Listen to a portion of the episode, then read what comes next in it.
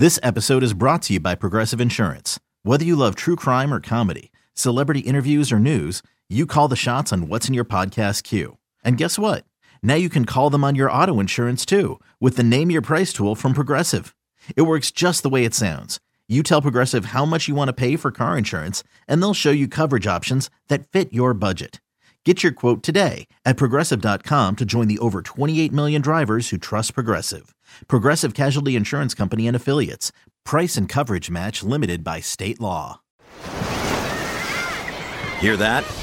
Believe it or not, summer is just around the corner. Luckily, Armor All, America's most trusted auto appearance brand, has what your car needs to get that perfect summer shine. Plus, now through May thirty-first, we'll give you five dollars for every twenty dollars you spend on Armor All products. That means car wash pods, protectant, tire shine, you name it. Find out how to get your five dollars rebate at armor all dot com. Armor All, less work, more clean. Terms apply.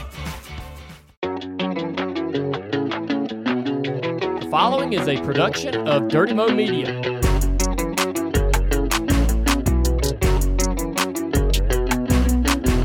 All right, ladies and gentlemen, welcome back to uh, Speed Street, the Speed Street podcast, a whole new era of the podcast. Uh, I am uh, I am Conor Daly, as you might know. Um, we have so much to talk about. We have so much that has happened between.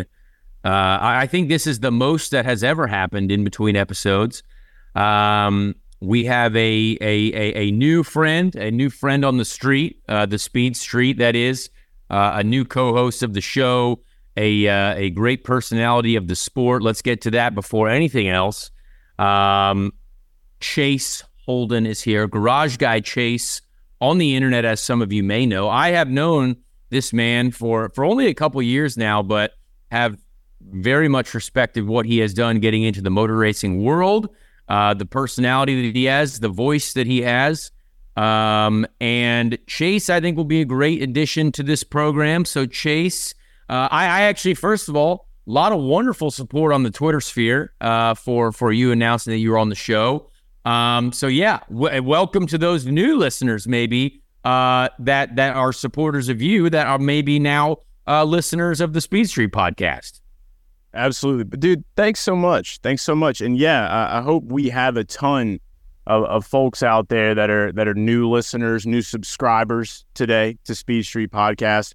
Uh, it's it's exciting, man. I'm glad to be able to link up with you here on Speed Street, get to do this program with you. I've uh, been able to check out how the how, how the show has went, how it's gone, and uh, it's exciting to to enter this new arena of uh, of of all motorsports, really, specifically looking at IndyCar with you and just getting to. Just just kind of shoot the shit with you a little bit, man. It's going to be fun. We do that a ton, uh, whenever we do see each other. And uh, so now getting to do that on a weekly basis, it, it, it's going to be Shenanigan City. I, I, I can feel it. Absolutely. Yeah, we're trying to deliver uh, all the, you know, all the right, all the right, you know, news and, and our opinions on said news, because there's a lot of things that, you know, we've sat at my house and we've talked about. We have a, a great passion for this sport. What we what we like is motorsport. And where we want to see it is on the moon. We want to see it go to the moon, uh, and and and that's that's what we're trying to do. So I, I can't wait. I appreciate you uh, offering up your time uh, and and your studio, which I love. This is a there's already great great video backgrounds here. Uh, we respect it. We respect it, and uh, so yeah. So let's get right into it. I, we have a lot to talk about. I mean, as I said, this might be a longer episode because we also. Uh, do have a great interview that Chase was not there for yet, because this is all literally happened in a few days. But Jacob Abel, uh, great young uh, Indy N X T driver. Uh, his dad owns an Indy five hundred entry as well, Abel Motorsports. Uh, honestly, I think you'll really, really like this interview. I think a lot of people like the Lindsey Brewer interview, which we did, kind of focusing on the the young uh, young blood in the sport. Um, so I'm excited for you guys to hear that. We'll get to that after a lot of uh, a lot of news that we've got to talk about. Um, and uh, also, I-, I think this is a quite a funny note. If you did happen to watch the episode on YouTube uh, last week, somehow there was thirty minutes of just black screen, just nothing. So I, I, I apologize. We apologize for that. I text Bobby. I was like, "Oh man, I didn't actually realize this happened." So uh, you know what? We had some. Uh, we had some. We had an issue there, but it, the whole episode was still there. So if you happen to somehow sit through thirty minutes of just plain black screen, you know what? Credit to you. You give yourself a, a, a little award. Um, so yeah, so we will we will we'll get on top of that this week. Um, first of all, I was racing over the weekend, and by that I mean I wasn't. Uh, Nitro Cross was in Calgary. Uh, it was supposed to be an ice race, a snow race, and I wanted to let people know because, like, the social updates were kind of weird, and it felt really bad. A lot of great, incredible race fans were out there, uh, and I had never been to the Calgary area before. I thought it was um, always supposed to be snowy there. Turns out when we got there, it was like fifty-five degrees. Hard to build an ice track outside uh, when those temperatures are apparently above freezing. Uh, so... Uh, Basically, it just didn't work. We the, the the track is built on the Calgary Stampede, like horse racing track. So the dirt is very sacred up there as well. So we can't get through the ice and into the dirt. Uh, and obviously, we drive with big spikes on the tires for, for these Nitro Cross cars. So essentially, the, the event was supposed to be Friday, Saturday. It then got pushed to one event on Sunday. But it didn't get cold and snowy until Saturday night. Literally Saturday night, it finally got below freezing. Uh, it started snowing. It was snowing like crazy on Sunday, but snow is not enough for this event. So to get this out of the way, uh, we we want to thank anyone who uh, who came to to that event. It was it was very awesome to see so many people. It seemed like it was going to be fun. I got to do like a total of three laps. That's about it. Uh, a couple jumps. Um, and some donuts at the end, which I found out donuts with spiked tires, very difficult. They have a lot of grip. So I, I was a little bit confused about that. Um, and That's so, yeah, interesting. We did not get, I, I know. I, I would have thought donuts are great at any time with a thousand horsepower, but if you have like giant, you know, three inch spikes that are metal coming out of your tires, apparently donuts are way more difficult. So you need to find a way to make like miniature blades on like hockey shoes, you know? You, yes. Like, get that. If you get that, dude, that's like perfection. That's Cyclone City. That's yes. what you want when you're yeah, out we there. Yeah, needed, we needed that because there were that all we were doing was putting on a show. So I uh, tried to give me, the... And I was thinking, because like I was, uh, we were talking, and I was just like, how did it go? And you were like, we didn't get to. He's like, oh, I jumped a ramp, did some donuts, and, and we had to get out of there. And I'm just thinking like, that sounds like a good day. Because if I'm down here, I'm in, you know, in the great state of Louisiana down here uh, in New Orleans area. If I'm just at the grocery store and I tell somebody what I did today, I was like, yeah, I jumped a ramp, you know, did some donuts and, and I left. They're going to be like, you know, what laws did you break? Like, yeah. like that's where that comes from. Exactly. So, so no laws were broken. Um, uh, had a great time with Travis Pastrana, though. Again, poor guy is still recovering from his, uh, he got a new knee. So he wasn't going to race, but he was basically director of the party, uh, so got to enjoy some some times with him.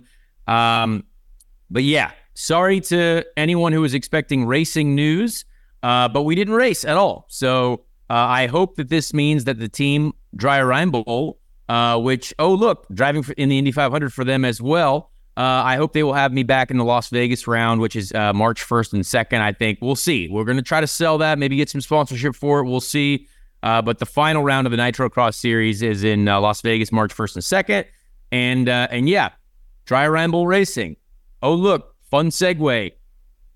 Literally the day we recorded last week's episode, I had the press release for the Indy five hundred announcement. And I asked the team, I was like, can I talk about it on the show? Or like, and it was just one day too late, the announcement was. So uh, we were yeah. not able to Uh, reveal the full information yet. Obviously, if you've been listening to this show for a while, you understand that I've been saying, hey, there's an announcement coming. We got some exciting things happening. Um, so, you know, want to get into it a little bit. Dennis Reinbold called me a year ago, essentially, even two years ago, um, while I was contracted with my previous employer. He's like, hey, just let me know when we can do something, because he wanted to have me there. And, uh, and and I got to respect him, because one of the first things that Dennis said to me this offseason, obviously my life essentially collapsed into a million pieces of most of last year. Uh, but Dennis calls me and said, hey, don't need a sponsor. Don't care about anything else. All I want to do is have the best chance at winning the Indy five hundred. So I want to have you and Ryan Hunter-Reay. And I said, well, that's great. I mean, if you, if you are a part of a team that is only focused on winning, you don't need to come with a giant bag of cash. You don't have to come with all the bells and whistles. It's like, we just want to win the race. We're going to do anything we want, so we want the best guys to do it. That's how you're supposed to. That's how Roger Penske goes motor racing. That's how Chip Ganassi goes motor racing with at least two of his cars. Um, so, you know, there, there's that's how Andretti is focused on it, right? This year, they're like, we're going to pay our guys. We're going to get Kyle Kirkwood. We're going to get Colton Herta, Marcus Ericsson. Those are the dogs. You know what I mean? Like, we're going to we're going to pay those guys. Um, so, so it's it, it's it's it's obviously, you know, I would love to be full time in IndyCar. That's not possible, right? We we can't go racing in IndyCar without the sponsorship. We, we we that's kind of crumbled around us, it seems. Uh, we still are working on a lot for the future, but obviously, don't you know that hasn't happened in time for anything yet. But to have an owner, anything can change. I, anything can I, I, change. I just say that anytime, anything can change. You get out there on on one of the greatest ovals in the world. Okay, you get out there, you do your thing. I remember the first time I watched you get down. Uh, it was my first Indy five hundred, actually. It was like oh. two thousand twenty-one. Yep. You were getting down out there. Air Force ride. You were leading the laps. Crowd went wild. Look, it's it's, it's the playground, all right? You just go exactly. hard in the paint, baby. Hard in the yeah, paint. So, yeah, exactly. So we – and we still got plenty of weeks to sell, you know, sell for the five hundred, sell for other things as well. So, you know, I, I want to say to everyone who listened to the show, we, we appreciate the support. Uh Both Ryan and I are are you know we were we're pumped. Ryan and I have talked. Obviously, there was a lot of uh, there was some tension between Ryan and I last year. But he's also the only person who suffered as much as I did because we had to drive the same car. And he says it to many people, and will say it to me that the greatest thing that I can have happen in my career. And again, this will never be like a public thing. But Ryan will be like, yeah, Connor wasn't the problem there. And I'm like, well, you know what? As long as he tells the people inside the sport and other people like that, that makes me feel better because that's just the truth of it, sadly. Um, so he can he it's the uh, you know, it's it's the it's the tour of twenty twenty-four. We're all, you know, we're teammates now. We're happy to be in uh, the Dry Rhine Bowl racing team with Don Cusick. Don Cusick obviously is part of this as well, the Cusick Motorsports Group. So Uh, appreciate Don's support of the team. That's a really helpful element uh, to our program. And Don obviously supported Stefan Wilson, obviously, last year. Uh, we obviously hope that Stefan finds uh, something in the future as well. I think Don is still going to get behind him uh, any way he can. But this is a great chance. I, I think already going to the shop, I-, I I see what's going on there. I mean, I've been going to this IndyCar shop since December. So I, I signed my contract in December, and here we are in February talking about it. So it's... It's uh, it's been a long time coming, uh, and so yeah, we're we're uh, we're going Indy five hundred racing, so that's very that. exciting. It, it's always exciting, and I, I can't wait to get out there myself. Uh, I've only been to, like I said, the one. I'm ready to get back to another one. I heard a lot of news that was coming out today, though. There was some stuff that was talked about on Tuesday um, that it dropped over on X. Uh, some people were talking about some changes possibly in the IndyCar season. There's some things that have been served up right now, uh, the, the, maybe some speculation, maybe some c- things to consider uh, w- it, when it comes to, uh, I believe, IndyCar and uh, having uh, uh, specified places for teams and drivers in the Indy five hundred. Maybe that's the best way to say it. You know what? I'm glad you brought that up because I wasn't going to get into that yet, but that is exactly no, that's exactly where we need to go because we're talking Indy five hundred. And this is the dumbest thing ever. Like I, I, I tweeted that the Andretti, the statement to the Andretti Formula One team about them not being able to be competitive, so we don't want them, was one of the dumbest things I've ever heard. That's it was in the top five of dumbest things I've ever heard. I think we're moving this potential thing into also the top five of the dumbest things ever, guaranteeing spots for the Indy five hundred. I, I literally did an interview with Dave Calabro today at this at the Dry Rhine Bowl shop, and he asked me a brief question about it. I said, you know what? Let's wait another one hundred years before we start talking about that. You know, the five hundred has been around for over one hundred years. Let's just keep going. Another one hundred years, metaverse. You guys can talk about it. We'll all be dead by then. So uh, I don't want to hear about this. I, I think it's, you know, the, the there's only a few people who this benefit. And those people are, you know, responsible for obviously putting cars out on the racetrack. But these people, and and I I I think we're going to have Mike Shank on the show in a couple of weeks, and I, I'd love to ask him his opinion on this because he is, again, one of the people that, uh, you know, is is responsible for putting cars out on the track. Now, again, most of our sponsorship, let's let's try to play devil's advocate a little bit here. Most of our sponsorship for our seasons purely is based on the Indy five hundred because that's the one that people watch. Sadly, no one else watches the rest of the season. In reality, we're trying to get more, right? We want to get above that million million dollar number, million people number every race.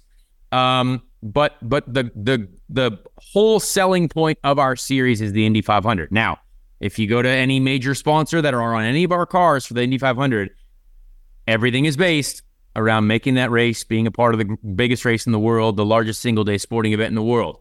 Yes, that is devastating if you do not make the race. But United Rentals didn't make the race last year. They're back. You know what I mean? Like, people kind of keep going back to saying, like, oh, well, certain sponsors have come back for sure. You know, Will Power almost didn't make it in the Verizon car, and, you know, Marco Andretti and, and all this, like, the, you know, the years of Ryan Hunter-Reay when he didn't make it but had to get in with D H L. And, it, you know, there's all kinds of ways you can you can play this.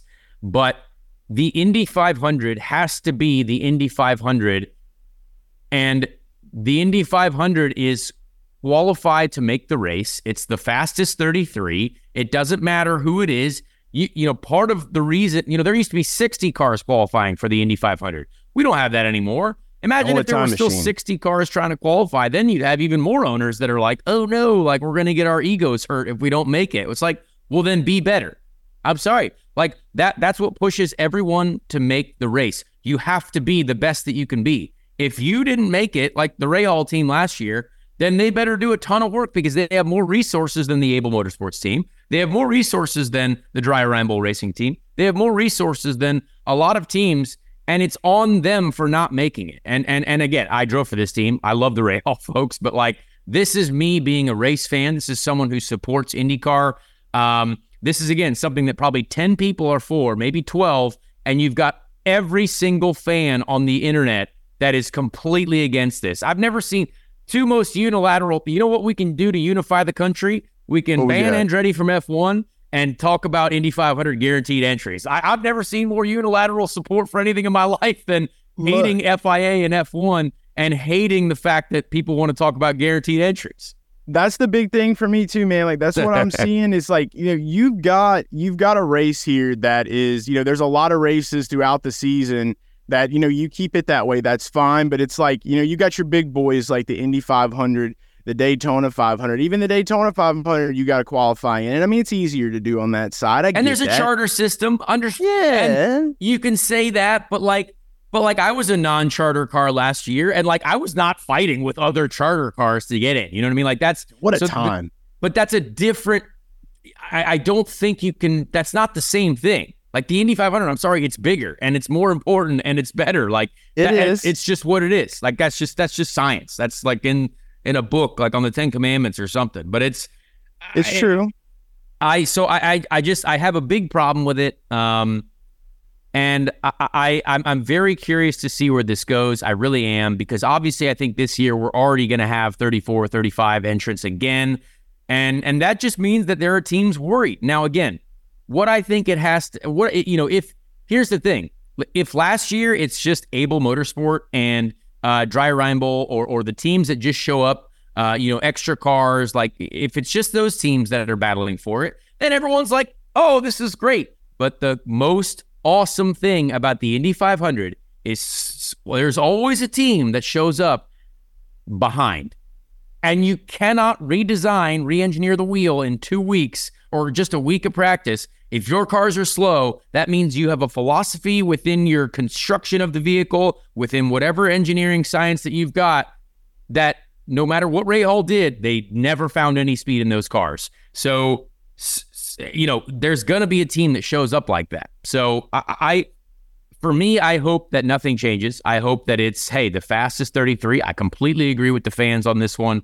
We're, you know, I'm I'm a, I'm a man of the people myself. I, I try to understand, and I know Roger Penske's a businessman, right? Big business. And I know he doesn't ever want to see one of his cars, not in that race. But he was, at one point, there was a Penske car that didn't make a race. Like, and that was a That's huge story. That's what makes it beautiful, though. Exactly. That's what makes it beautiful. It makes SportsCenter then. Like, think of it like this. Yes, that might be tough, but the Graham Rahal story of not making the race was one of the biggest things that I saw on the internet. You lose all of that. It, honestly, if if you if if there's not if there's guaranteed spots in the Indy five hundred, don't call it the Indy five hundred anymore. I'm yeah. sorry, you you can't do it. You have to call it the uh, Welcome to the Indy Memorial Day Special. Like, it's the I, Indy Oval on the schedule. Yeah, like I I, I, I believe you lose you lose the the the authenticity of what the Indy five hundred is by, by just entity. saying, hey, you know what? We're going to have twenty-six spots that are for sure. Doesn't matter if they're the slowest people ever, because then what are those guys? If they're really slow in qualifying, they probably don't even go out. They're like, yeah, we're, we know we're not going to be on pole, so we're not going to qualify. Because if teams are that into saving money, they're not going to qualify. They're just going to be like, yeah. hey, we're not we're not fast enough to make the pole, so we're just not even going to run. We're going to fo- we're going to save our tires. We're going to focus on race stuff. That's how it is going to work. I know motorsport with every fiber in my soul. So it's how competition that, that's, works. That's how, yeah, exactly. So that that's how I feel about it. I, I it, it makes um you know I, I'm sure we'll have there's going to be plenty of people high up in the IndyCar offices and I M S offices who I'm sure like, well, you know, if we want to keep our business strong, you know, we got to protect the people that invest a lot into the series. I'm like, well, look, all those owners, I mean, I, I, I respect them because we appreciate what they put into it. But but you have you, you can't just dumb down the greatest event in the world. I'm sorry. It just it just makes it less. It just makes it less cool. It, it puts pressure on six people. You know what I mean? That's and that, and it doesn't put pressure on anyone. When it's qualifying day, you want pressure on every single person, every single driver, because that's, that's what's it. beautiful about it. Yep, that's the way it's supposed to be too. and that, and I, I'll just say too, like it's. I, I know things cost money. I, Absolutely, I, I understand. You got to pay money for things. You got to make it work. We got to find a way around it. All right, yeah, yeah. There's a way around it. We're gonna find it. You won't yeah. have to worry about it anymore. We'll just let's just do that. Let's do yeah. that. You know what? Let's stick with that. I, I mean, I yeah. I just I I so I, we get I, to work. What, yeah. what are we? What are we gonna do? We're gonna make a plan. We're gonna draft a game plan. Yeah, we're going to be paper. better next year. You know what I mean? We're going to be better next year. Like, I, you know, it, it, pull I, out I, my I've, notebook. Yeah, I, I've fought to be in the race before. I have. I, I've, been, I've been on the last row twice. I, I get it. I've been with teams that have been small. We didn't have the speed. But I was prepared that day to do anything in my physical human ability, either die or make the race. Like, that was what I was going to do. And so if you're not willing to do that, if it if it if it's a different level of commitment to the actual glory of Indy five hundred history, I just it, I I'm very passionate about clearly about this. No, so anyway, I mean, I, I, I hope trust me. I, I it, just these I, are I hope good that topics. You can't just oh yeah these the the owners I, I I respect them and I, and I'm sure people are gonna we hate me for you. saying this big business, but that's why I have a platform because we like to talk about the, sometimes the truth hurts. You know what? It, Sometimes it the truth hurts. People don't like the truth. Uh-uh. uh-uh. They don't want to hear it. They don't want to hear no. it. Look, hey, you know who you know who was okay with the truth, though? There's a headline I came across. Kyle Larson forces the uncomfortable in latest IndyCar test. So they're staying on track with the Indy five hundred, obviously. Yes. You know, Kyle Larson, I have an amateur sketch here of Kyle Larson. This amateur sketch of Kyle Larson. I like that. Uh, you know, we got to find For those who are him. just listening, it is a beautiful image. It is. It's very pretty. It's very detailed. Very nice. Very Long beautiful. Long neck on Kyle Larson. Long neck on him. Right. You know, he, he look, he's got to be able to see out the halo, dude. Yeah, so, that's true. You know, he's going to be running in the Indy five hundred this year. That's got a lot of NASCAR fans paying attention to what's going on. And there were some tweets that dropped out. So I got I got some stuff. Well, not tweets anymore. Some posts on X. Yes, uh, yes. That, that were pulled up here. So Elon's I was reading backyard. this one. Yeah, yeah. Elon's backyard where he posts memes when he feels yes. like it. Uh, Kyle Larson jumped in an Indy car at Phoenix Raceway on Monday to help find its limit. This was off Speed Sport, I believe. He came yeah. close when he was nearly spun out. Quote, I got loose at one point and almost spun out, so that was good to kind of feel the limit there at slower speeds. You want to talk about what that's like and then maybe like make the comparison of coming from Kyle. Like, I know Kyle. Kyle's a good dude, and he's a competitor, and you know that Absolutely. as well. So this is kind of like his first dang dangy that he's had out yeah, here in this car. I, it's very interesting. I, I'm I'm very glad we segued into this. This is good. Take the ties there, off. No, there there was a there was a saying back in the day. I remember because um, like I, I I was a part of the IndyCar era where we raced at Phoenix in, in twenty sixteen and seventeen, my my rookie year and my second year in the sport, and. When we were racing at Phoenix, like that was one of physically the toughest places. That was an insane race. Our cars were probably a little bit too high a downforce to really race well there. It was a tough race to watch. We didn't sell enough tickets. Maybe the marketing wasn't great. But I really enjoyed driving around Phoenix. I thought it was a fantastic experience. And I'll never forget, like, being flat in Phoenix, like, qualifying. Like, we watched the NASCAR finale there. They're downshifting, braking. We had Christopher Bell with a brake failure last year. We're flat out in the IndyCar, in the Aeroscreen era, when we had uh, a ton of downforce. And so, obviously, Kyle's got a little bit less downforce with this car, this package.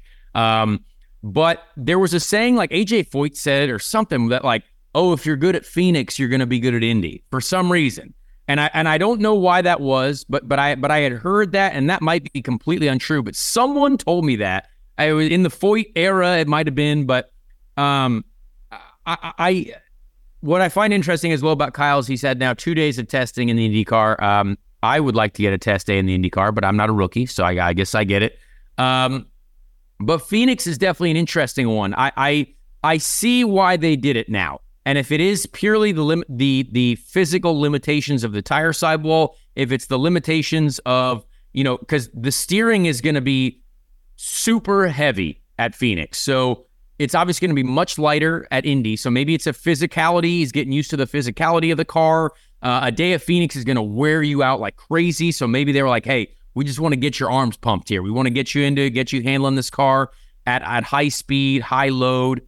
Uh, work on pit stops, work on coming in uh, into the pit box. Uh, so I, I do understand it as I as I look at it. It's a little bit, you know, make, I would have said maybe go to Texas instead. Like if you could do a test day at Texas, because Texas is quite challenging. It's the same aero package. Um, but I think he's already done a test at Texas now that I think about it. Can you look that up, Bobby? Did, did Kyle Larson test at Texas? I want to say like one of his first days was maybe at Texas, but maybe it was at Indy. I'm I'm not sure. I don't I don't remember. Pretty sure. Do you remember that? Two, pretty sure it was just the one at Indy and now the okay. one at Phoenix. Yeah. It was the other rookies that did a day at Texas. Now that I remember, but yes. So if he didn't do Texas, uh, you know, Phoenix. Okay, I understand that. But again, I, I can't question McLaren's strategy because they have a lot of smart people working there, and Hendrick Motorsport as well. Um, so so cool for Kyle to get in there. I I, I do I, I do look forward to talking to him at some point about what he thought of it, what he thinks of it as he goes into May. Um, but I think they're going to be a good. Co- I mean, I think they're going to be good. I, I think he's that that team's going to be fast. I think they, if they show up slow, then that is a serious internal problem. But I have a feeling that that is not going to happen. So I, I yeah. I'm confident in him. I'm going to choose to believe because, I mean, look, it's always exciting, uh, you know, when the month of May rolls around and then you find out that you got you a guy that's going to try to do the double, man. Yeah. And you got a guy that does that. Like, I'm a big Tony guy. All right. You know, I like me some T-Stew. Okay. Yep. So with him, you know, he had his time. Yeah. Kurt Busch was another one that had their time. A Kurt Busch was a guys. great little crossover. I enjoyed that one a lot. And, and and so with Kyle Larson, the caliber of driver he is in NASCAR, it makes you wonder, too. Like, I don't think he's going to go out there and win the Indy five hundred. And maybe I don't think so ma- either. Maybe that is, uh, you know, maybe that's going to make some people mad. I'm not here to make everybody happy all the time. Yep. But I have to be realistic and say that, like, while I don't think that he will do the Indy five hundred, I still think he would have a shot because of just how his schedule is, how he runs dirt cars. He'll like get like maybe like an hour of nap on an airplane and go show up at a track and finish in the top five. This dude's got a shot to win the Coke six. And I, I'm just going to say, maybe not the Indy five, possibly Coke six. And I think that I, I don't think any driver has ever done that. If I'm, if I'm not mistaken, I don't think a, a no driver one's won has both. Won, that's for sure. Not both for sure, yeah. But like at least one. So, And and I did uh I did a little bit of, of trying to, to to like search around here myself. I got this uh this this little G-Boy A I bot I built. Okay. I was trying to get some correlation data pulled up between Phoenix and I M S. Um, it did not do that good. So got some work to do. Got to get behind the scenes. The A I, up the A I Indiana is not Jones. The A I is not analyzing racetracks very well. No, not yet. We're going to have to graph them. See, I'm I'm trying to get, I want to get the Apple Vision goggles. I want to oh, go yeah. out to I M S. I want to map it. I want to map it out. I want to, you know, maybe put some Anakin Skywalker pod racing out there. Like, I we got to go, we got to get wild with it, but that's how we're going to do it. We're going to change the game. We're going to do it. I respect that. I believe it. I respect that. When you need mealtime inspiration, it's worth shopping Kroger, where you'll find over thirty thousand mouthwatering choices that excite your inner foodie. And no matter what tasty choice you make, you'll enjoy our everyday low prices, plus extra ways to save, like digital coupons worth over six hundred dollars each week. You can also save up to one dollar off per gallon at the pump with fuel points. More savings and more inspiring flavors make shopping Kroger worth it every time. Kroger, fresh for everyone. Fuel restrictions apply. Um, well, yeah, so that, that's, you know, a lot that's going on in IndyCar. Uh, we have a, a hundred days to Indy as well. Season two, uh, don't really have to talk a ton about that. I think we, we sort of hinted at it, but, uh, you know, hundred days to Indy was a great show.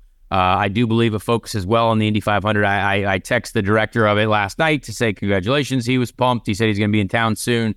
Uh, I have a feeling once again, I will not be featured at all. Uh, mainly because I think the upper echelon of the sport has no interest in letting me talk about racing on a television screen. Um, Sad. But that's okay, because when we win the race, then it'll be forced upon everyone. So I like that uh, energy. That would be Let's pretty go. cool if, if you know, we were to obviously win the race and then suddenly now we're a part of one hundred Days to Indy. But I, I watched every episode of the show. I, I love I love that we get a show. And honestly, super thankful for the C W for for for giving us that time. And the director, great, great guy. The people that are involved in the show, great people. Uh, we did film a lot of fun stuff last year, although it, none of it made it. Uh, but that's okay. We put our effort in there. So um, I will still, if, I, if they want me to do anything, I would love to do it. Uh, they focused last year a little bit on Stefan Wilson. He was a one, you know, single entry for the Indy five hundred. Maybe since I'm a single entry to the Indy five hundred, only hometown driver, I don't know. Maybe there's something there. I don't know. But very thankful that C W is doing this. Season two, I think, will be great. Obviously, you can learn from season one. And now that we've seen NASCAR's Netflix documentary, I watched every single episode. Tremendous show. And Tell I gotta me give about those... every single episode, because, like, I'm going to be real with you. I'm going to be one hundred percent honest. Did you not watch I'm, it? I, I'm halfway through it. Okay. I'm happy that it exists. Yeah. And, like, so the moment that it came out, I was just like, you know, for, for years, like, I've been doing NASCAR content, the betting content, everything like that. And for a long time, it's like, like my main goal was always like, I want to see the spotlight on racing and in NASCAR specific, because like F one had Drive to Survive. Cool. Yep. And, and like they had, like some of my wife's friends were coming over, like talking about, you know, oh, you know, Charlie Claire. Yeah. Like, and I'm like, oh yeah, Charles, Charles E. Claire. Claire. Yeah. yeah. Yeah. Yeah. Charles E. Claire, that guy. Yeah. But, uh, you know, it's like you, you want to build that kind of hype around it. And so I think that that for me was what was really exciting, but I started watching it. Denny is definitely taking over as like the main character. Oh yeah. Uh, he can't Fellow podcaster. Yeah. like, yeah. Yeah. Shout out to him. You're, you're yeah. Dirty Mo. Um, you know, can't cook breakfast. Uh, but but I love I love the energy that he has as just as a, as a human being. You know, he's just out there doing his thing. Yeah, and, I thought um, it was a great show. I mean, I, I, I there's there's something about what that what that Netflix production group does though, where you watch it. You know, there's no commercials, whatever. Like, I just feel like it's a it's next level serious. Like I'm I'm locked in the. I think the the sound they could have done a bit more uh like more sound of the raw NASCAR engine noise. I think there's a little bit more yeah. there, but. I mean, it told, I already knew what happened. You know what I mean? Like, I, I you know what happens, but like, yeah. But it was cool. Like, I, I was cool to see that, you know, what, you know, them interviewing Christopher Bell and saying like, yeah, no one thought I had a chance to this type of stuff. Cause like, I, I just, I, I, I thought, and again, wild to see how many people supported that show too. When I tweeted, I said, what do people think of this so far? I've never seen so many people that were like for it, because F one fans, like if you tweeted about Drive to Survive, seventy-five percent of that, those responses would be like, it sucks. It's awful for the sport. So NASCAR, so I, I would have thought NASCAR fans, again, NASCAR Twitter can get very hostile, very hostile. That's a but place. Everyone was like pretty happy about it. So I don't know how to take that. Like I, I think it was good, but it's also maybe like the F one fans, there's that's a different mental attitude sometimes. There's yeah. you know, a bit of a high horse type situation. But but NASCAR, everyone seemed to really enjoy it, which I that's a great success. So I, I think we got to be happy with it. Yeah, it's down to like earth. Unilateral support. No, I, like that's I was looking that's at some word uh, of the week, by the way, unilateral. Yeah, unilateral. Yeah, we're like the we're like the gas station pumps now. Like we're exactly. gonna give like the word of the day. I love those, by the way, dude. I'm telling you, my knowledge has increased tenfold. There just you go, by pumping gas. Yeah, it's a great time. um, they, I had a tweet that popped up here. Uh, they just uh, was showing some some stuff that was written down. I'm not. I think it was off of YouTube comments on uh, on Derry Gillum. It said, "Never watch NASCAR, but I will definitely be watching this show and NASCAR races from here on out." Another one. Been an F one fan for some years now, and I just needed a reason to start watching NASCAR, and this show got me hooked. That was one of the tweets that did really well, and yeah. that's what it takes is the dramatization, is yeah. showing, going inside of their lives. You know, it's it's it's one thing to watch NASCAR on television, uh, you know, and, and shout out to Marty, by the way. He he had the oh, quote. Marty Smith, oh, greatest. The quote. Marty Dude. Smith. I mean, that just had you got to have a voice, right? Mm-hmm. Like, I, I think, I, I think IndyCar, you know, tried to do that a little bit in one hundred Days to Indy. We're getting there, but like when they got Marty Smith and you got Steve Letarte, you got like I don't know those. There was voices in there that that bring you in. I right. still have a letter. I still have a letter written over my shoulder from Marty Smith. He interviewed me uh, before the hundredth running of the Indy five hundred. Uh, you want me to read it? Let me. I'll get it. Yes, let's, I'll let's read, read it. The, I want to hang read on, the letter, and I just gotta say he is. He's such a great guy. If you're listening to this program, you're watching this program, you don't know who Marty Smith is. Do your homework. Do your job. Okay. All right. I'm back. Say that.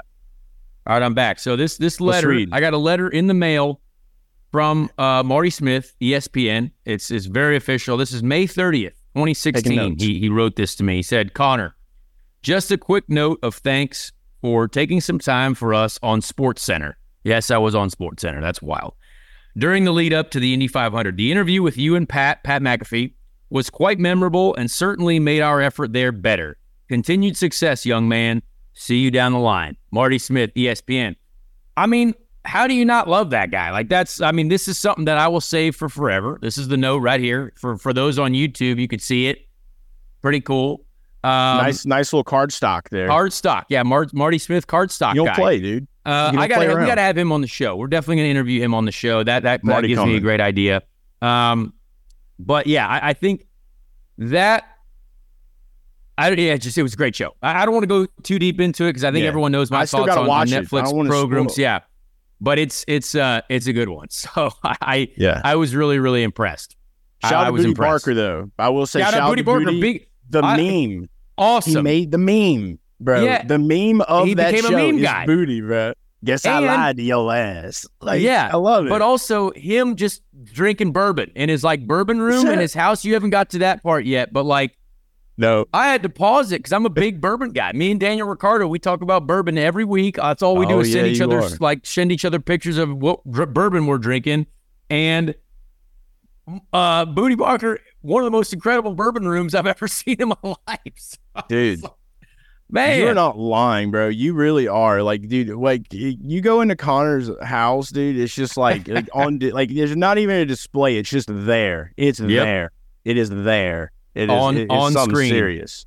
Yeah, I love it. But no, yeah. it, it's great to hear. And like I said, yeah, I got to finish up on the show, but I just, I love to hear that people are all in on that. And like, that's what it takes. And I hope IndyCar can get that same vibe going with the C W, and, and I think that they can, and, yeah. and I, I believe in it, man. I believe in it. I do too. I believe in the C W. I do. We're we're doing more sports content. We we got they got the right people involved, and again, I obviously have. Uh, I I hope we get to see more of Joseph Newgarden's unclothed body. Obviously, that was a big part of the season last year. Oh yeah, maybe we get of more of the thighs in. Who knows? Who knows? You know, big Joseph Newgarden uh, pictorial, edi- you know, editorial special of Joseph's body. Maybe we they should maybe have they try him on to go a show. To...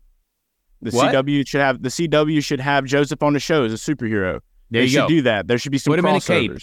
Put, Put him, him in on a cape. Vampire Diaries. Yep. You know, I I, think, I, I th- have a feeling mm-hmm. the first episode and a half is going to be like, what has life been like since Joseph won the Indy five hundred? I'm just seeing it. I'm seeing it, which is fine because Joseph is a person. Joseph is our he's our American hero. You know what I mean? He's our guy with the cape. He's the Captain America shield guy. That used to be Ryan Hunter-Reay, but he, Ryan's now older and retired, sort of.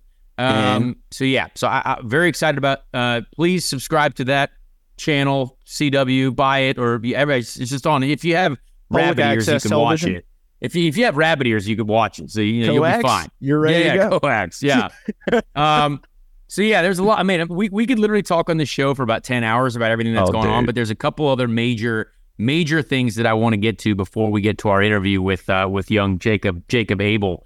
Um, we we mentioned it a little bit earlier, but the whole uh, F I A, F one um, re- rejection of Andretti Uh, is is something that, again, came out after we did our show. Uh, and it's been a few days now. And Big F one Media decided to call Lewis Hamilton and tell him to go to Ferrari so they could forget the Andretti story. So, again, I'm deep into the conspiracy of the fact that Big Liberty Media might be the smartest people of all time, because they had a potentially the worst ever reaction to a news story in the history of news. All of America was ready to, like, march to war with the F I A. Or, well, not F I A. F I A approved it, but like the Formula One management group, whatever that is, I, I was ready. I was, saw I saw people ready to take up shields and swords. You know what I mean? Like it was it was something like that. Swords. And then all of a sudden they had Lewis Hamilton going to Ferrari, which is like the biggest news story in Formula One since I've been alive.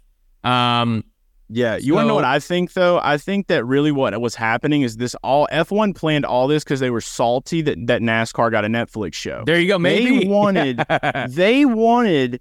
to make sure no one was paying attention. They were like, uh-uh, we're the only ones with a Netflix show. We are Netflix oh, racing. Yeah. That's us. And so they just dished all this out to just try to simmer it down. But no says them. They came back. They prevailed, I still believe. But, yes, the uh, you know, I, I kind of put it this way. You know, with F one, it's like they're kind of like the – I said this on a, on Instagram. It was like they're like the pretentious bully in the movie that ends up getting creamed at the end. Uh, you know, when when the when the big dogs come to play. So I know they're saying now that they've got to wait. They want to see the G M engine built and all this. You know, the it, excuses and things happen at times. People have them. Uh, yeah, but but it's just, and and I, I've talked about this a lot. I mean, I, I think some people who are new fans of mine don't really know much about my previous life, and a lot of my haters definitely don't know about when I actually won a lot of stuff in this sport. Um, shout out to haters. Shout out to the haters. Um, but, uh, but, you know, I, I used to win races in Formula Three and, and, and spend a lot of time in Europe and, and, and tried to be an American Formula One driver, which was very rare at the time, very difficult. Um, and you'd almost get laughed out of the room many times. Like when you say, oh, you're American, you know what I mean? And so, you know, even when I won and like was on pole over there and like, you'd be like, I beat everyone else. Like all, like Carlos Sainz, Danny K B, people that are like in the sport, right? Just because you were American, you would get laughed out of the room or you would be looked down upon. And and, and I thought we were in a world, certainly now, where, where we're not doing that anymore. You know what I mean? Like, I thought, hey, like, we're we're respecting everyone. I, I, I don't know. I thought that was the case, but I've never seen a more disrespectful group of people towards another group of people, you know, it, it, certainly in sports. Um, so, you know, it, it, it's kind of crazy that that happens. The statements that were made... The fact that they think Andretti wouldn't be competitive because that, like that being the headline. I mean, I love Liberty's P R department because, again, they've dominated the world. They've got one of the most powerful Netflix shows in the world. They're selling events. Uh, you know, they they all of a sudden covered it up with a giant Lewis Hamilton story. So they're very smart, but like, I mean, you're trying to go after American money. Like you have three events in the United States. And you're out here basically chopping, like chopping Andretti's heads off at the stake, like right in front of her, like a public execution. Like, yep, they're dead to us. You're like, what in the world? How can you even do that? Like, they I trying remember to pull a Napoleon. T- I, yeah, I remember a time in Formula One where we had Caterham, Caterham. Some people in America would say you'd have H R T, and you had uh, Marussia. A, a, a non-existent Russian sports car manufacturer as an F one team. I mean, that's not that long ago. That is literally less than ten years ago. And so I I, I find it fascinating that we are now like th- this F one Netflix stardom, like, oh my gosh, so much money in F one. That's all they needed to just build that saddle on that high horse even more sturdy. And they're like, you know what? Nah, like we don't we don't need this. Like Andretti has sponsors and partners that are major businesses. General Motors, large company, I don't know if you've ever heard of them. Large group of people. Um, they, they've invested in the sport. They've hired people. I do believe, I do believe they will get to F one. I, I really do. I, I think there's enough passion uh, in, in, in, inside Michael Andretti, Mario Andretti, uh, Dan Towers from Gamebridge. Uh, you know, a lot of great people there. Uh, I do believe they will get there. But but some of the statements. Can you imagine, like, you know, you remember what Michael Jordan said? Like, all he needed was that little bit of motivation before that one N B A Finals when that when one guy said something to him about something small. And, like, can you imagine the amount of motivation that Andretti that has now?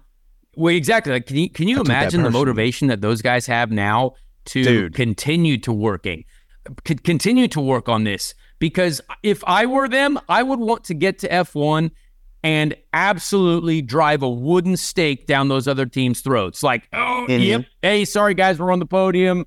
Uh, you know, and again, it's you going drag to be souls across yeah. the track, dude. Dra- like yeah. straight, straight up, dude. Just come in, and I want to see the caddy in F one. I want Cadillac in F one. Exactly. That's exactly. that's what I'm here for. I got the Buick on the hat today. Yeah.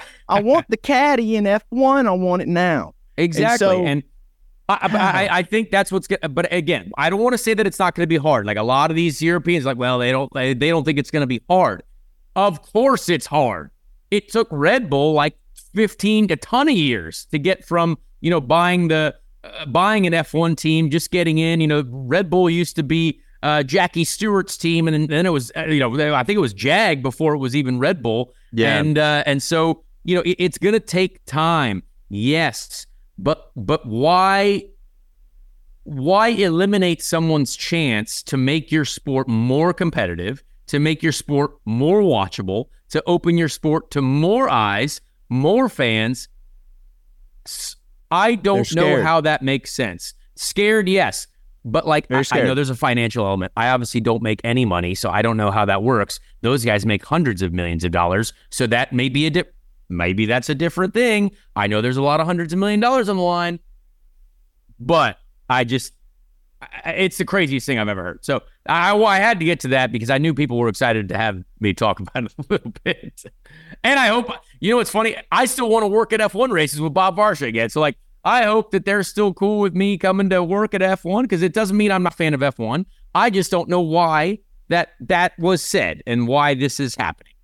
Yeah, their microphones are really nice, by the way. Completely off topic. Very yes, nice microphones very nice. They have there. Uh, with the red, uh, the little red. Little red F one, uh, yep. Yeah, it goes right over here. Uh, what's that called? Bobby, Bobby, do you know what these are called? Just the, the mic covers? Like the... Yeah. yeah. What are they called? There's like a nice name for them. Like, like I know the boxes on mics are like, they call them flags.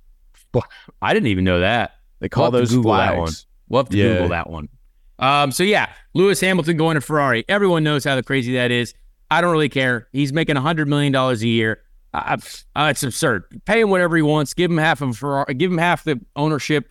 Uh, Buy him a horse. That's cool. Buy a horse. Yeah, give him a couple horses. I'm sure he's got now a couple horses. Uh, so, good for Lewis. I think it's cool. Cool for the sport. I don't like it for Carlos Sainz. Good friend of mine. Longtime friend of mine. Um, but, hey. You think, where do you think he's going to go?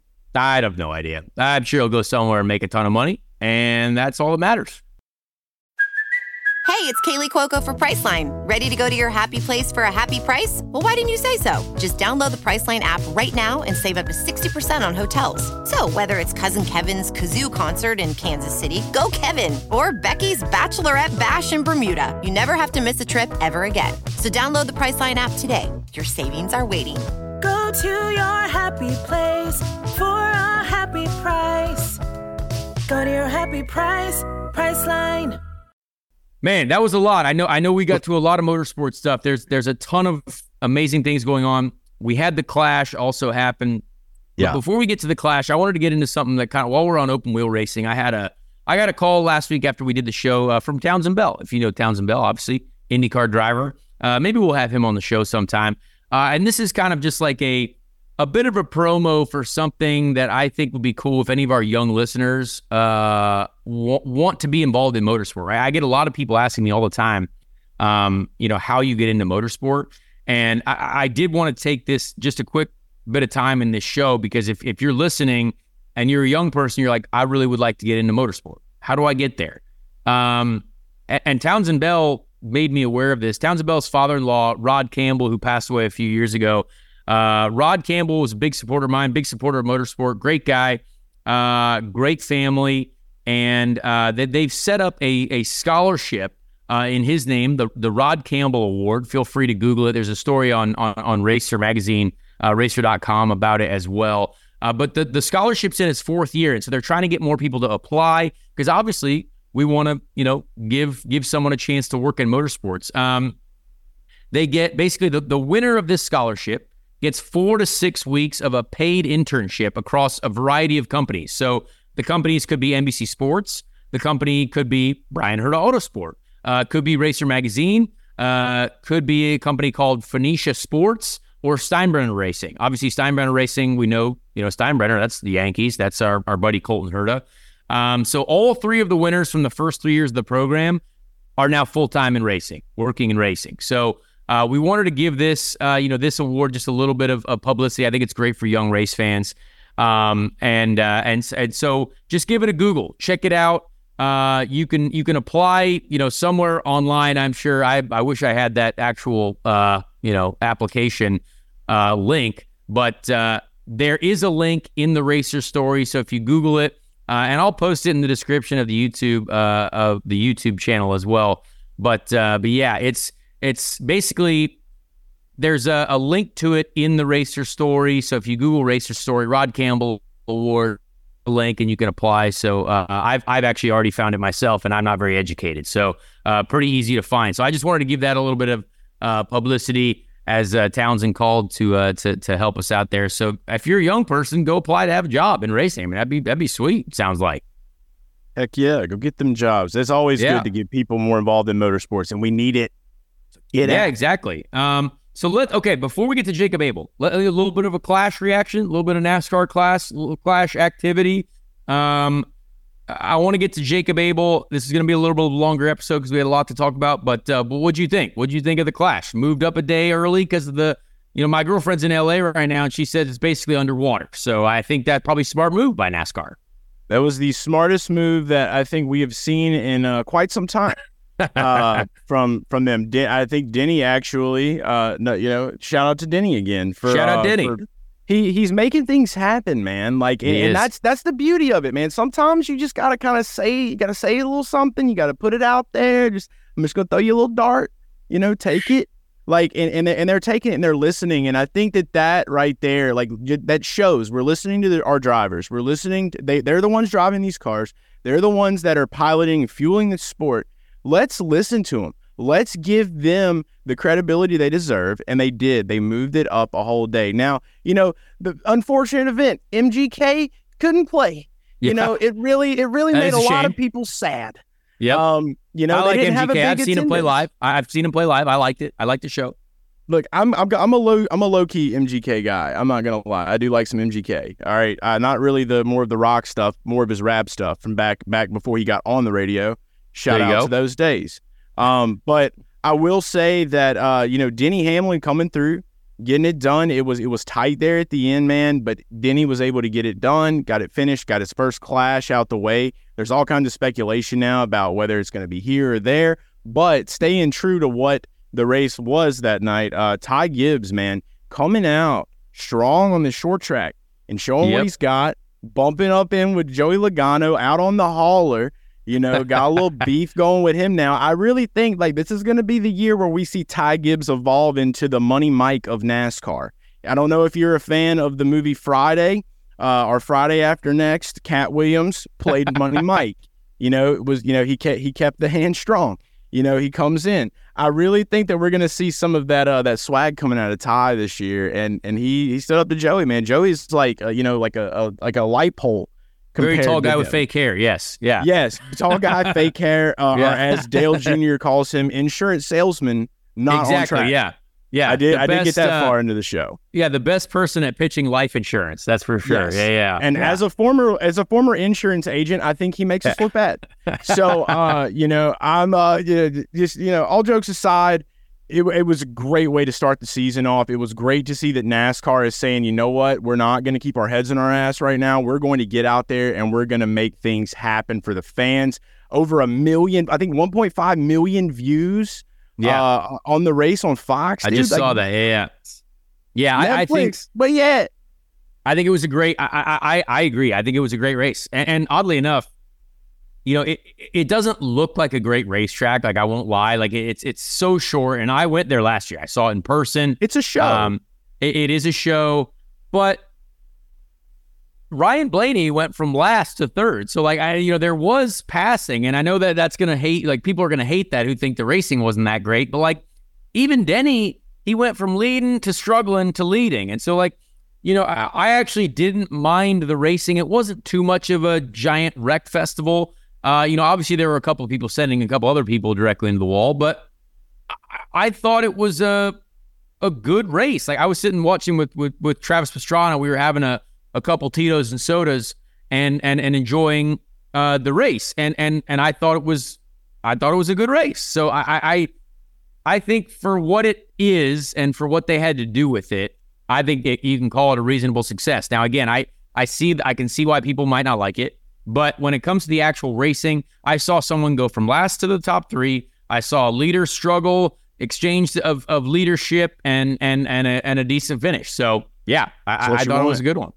What more are you yeah. going to ask for? I remember you showing up there. This was the first time I yeah. didn't get to go to the Clash this year. So this year was my first time watching on television, and I actually only got to catch about half of it, so I had to watch a lot of highlights. I, my, my son had a, uh, a a Pokemon tournament there that you go. night. We my love child's Pokemon. Killing the game. Yeah, uh, you know, shout shout out to them boys that catch them all. Yeah. Okay. There you um, go. So yeah, we're here. I'm about that life. Uh, but yeah, so that happened. So that was the only kind of like thing that that that happened where the moving it up maybe not worked for, so much for my schedule. Yes. But getting to go back, you know, that's what that's what the Tube of the U is for. That's yep. what we get to watch everything Internet on clips. These days. That's it, man. That's it. So I, I'm excited about that. And like, yes, if you go in person. Like with what we got to experience, obviously, you know, not a lot of people will get to experience that, but that is a great view of that track. And it's just yeah. really cool to see a race happen somewhere with so much history. So yeah. with them I, talking I about it. Where it's going to go, I, I, I, I don't know. I agree. I, I did enjoy viewing it. I, I think uh, now I, I, I'm not necessarily super interested in going again unless I'm racing in it, which is probably never going to happen, but I enjoyed seeing it. I enjoyed seeing the spectacle, and I actually enjoyed watching it on television. So, you know what? Check for those boxes, baby. Yeah, exactly. Um, yeah. And I think it built enough hype because you get a lot of people talking about it, and a lot more people watched it on F S one, which was, compl- I mean, that's a, still, you get a million and a half people or whatever watching on F S one on a night that it wasn't even supposed to be.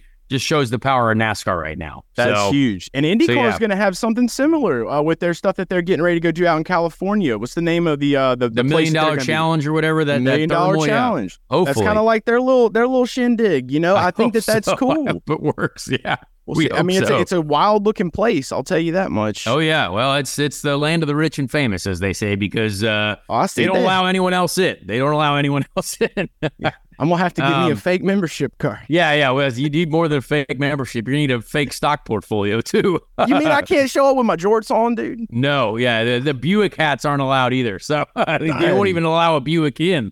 But anyway, a lot happened there. Let's get to our interview. Uh, we have a great interview with a young, a young, a young specialist, a young racing driver. Uh, so here we go. Jacob Abel. Indy N X T driver for Abel Motorsports. Uh, let's hear what he has to say. Well, folks of Speed Street, our listenership, uh, we have a another youthful driver on this week. Uh, we have a very uh, exciting young star of the of the open wheel racing ladder system of uh, of potential IndyCar stardom at some point. Um, a Louisville, Kentucky man. Uh, according to my P D F that my producer Bobby has so graciously prepared for me. Uh, Jacob Abel, current driver in the Indy N X T series for Abel Motorsports. Jacob, we appreciate you being here. Thank you for waking up and being a part of this show. Uh, how are you doing, my friend? How are we feeling? Are we excited? Well, are we excited for the season to get going here, even though it's still only January? Dude, absolutely. Yeah. First of all, thank you for having me on. You know, I've been a long-time listener of the show. You know, oh, there's not a ton of IndyCar listener. podcasts out here, but this is, you know, the top one um, for sure. But yeah, so so happy to be on here. So I, I, I appreciate that. But Yeah, man, really looking forward to this season. Um, you know, it's been a bit of a long off season. It always feels like it's a long off season. Um, but yeah, getting lots of work in in the gym and, you know, on the simulator and in the shop a bunch, but, you know, nothing really beats the the real thing. So uh, yeah, excited to get going. We only got, you know, a few weeks now, so getting there. Absolutely. So you are, you have a unique story, I think, as well. And, and we, you, you said you listened to the Lindsay Brewer interview as well. She went to school. You also went to school. And if I believe this correctly, like I, I remember running into you at Butler University, which is a school that is very close to my family as well. Um, what a wild, I guess, not a lot of drivers go to school anymore, for college per se. Sure. So uh, w- was that always the plan? Was was it racing and then I'm going to throw in some school? Or like, did, wh- how, how, how, how did you navigate that path? Yeah, kind of the way I grew up. So I, I started racing pretty late, um, relatively speaking. So when I was twelve years old, which is ridiculous that is, you know, late for racing um, yeah. to start. But yeah, and I, I grew up actually playing lacrosse, um, and doing that for my first, you know, I did that for probably like eight or nine years. Um, but I had an older brother and an older sister.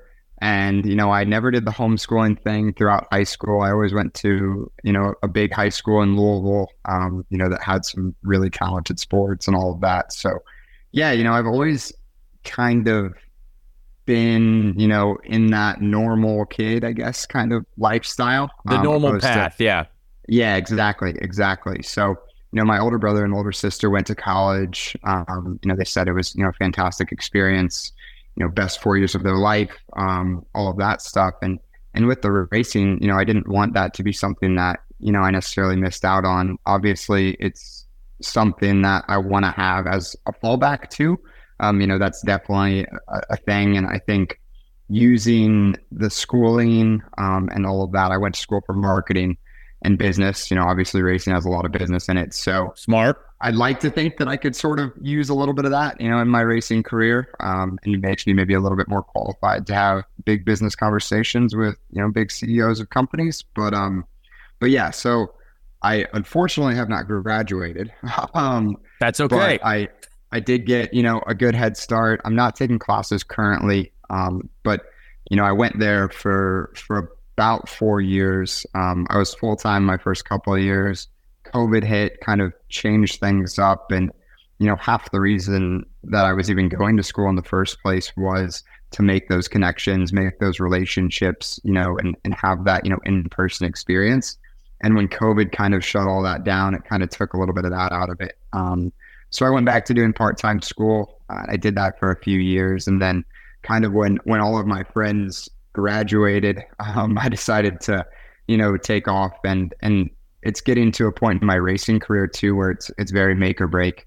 You know, these these next few years are, are going to decide whether I'm a race car driver, you know, for the next however many years. So I really wanted to to be fully invested in that, you know, at least for, for these last few years. And you're not saying that I wasn't fully invested in it before. It's just obviously when you're trying to do the balance of school and racing, it, it's pretty tough. So I'm really excited to to be fully into it now. You know, it's one hundred percent of my my mind and, and everything is, is into racing. And it's, and I think it's definitely showed in the past, you know, year or so in the results. And, and I hope, you know, that, that continues for the next few years.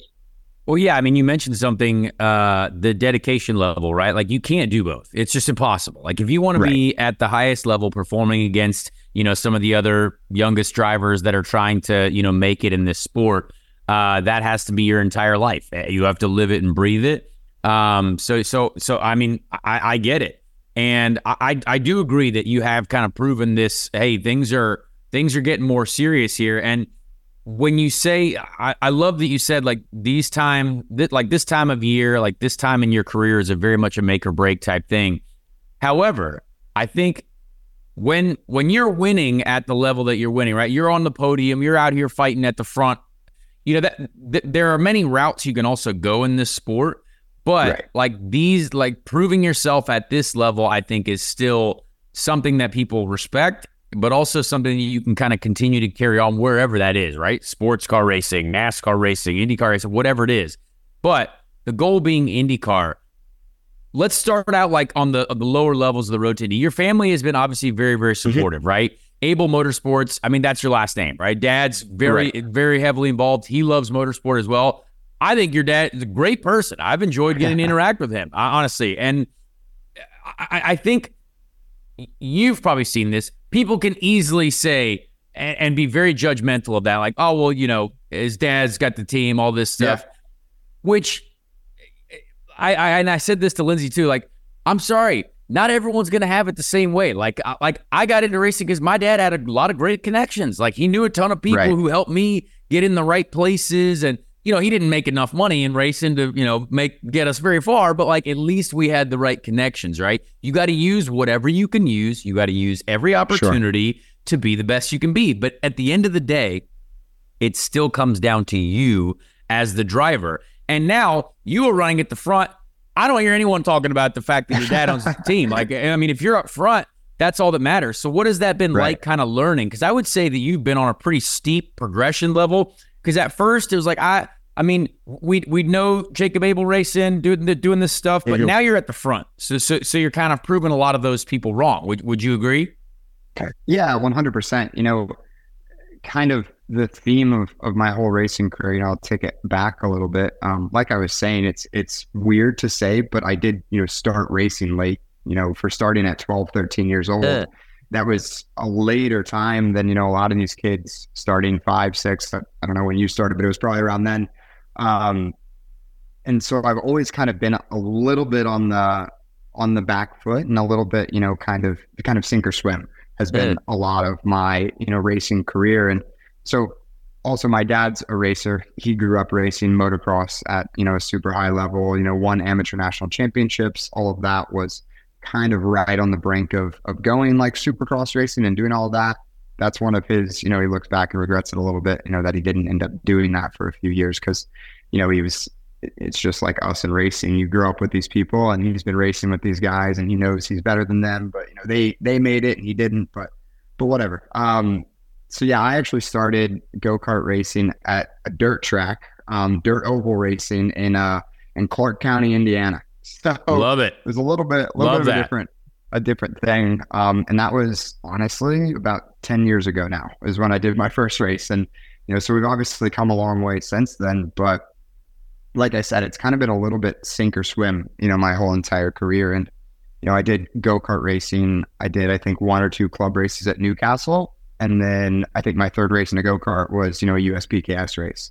And so it was, again, a very big step.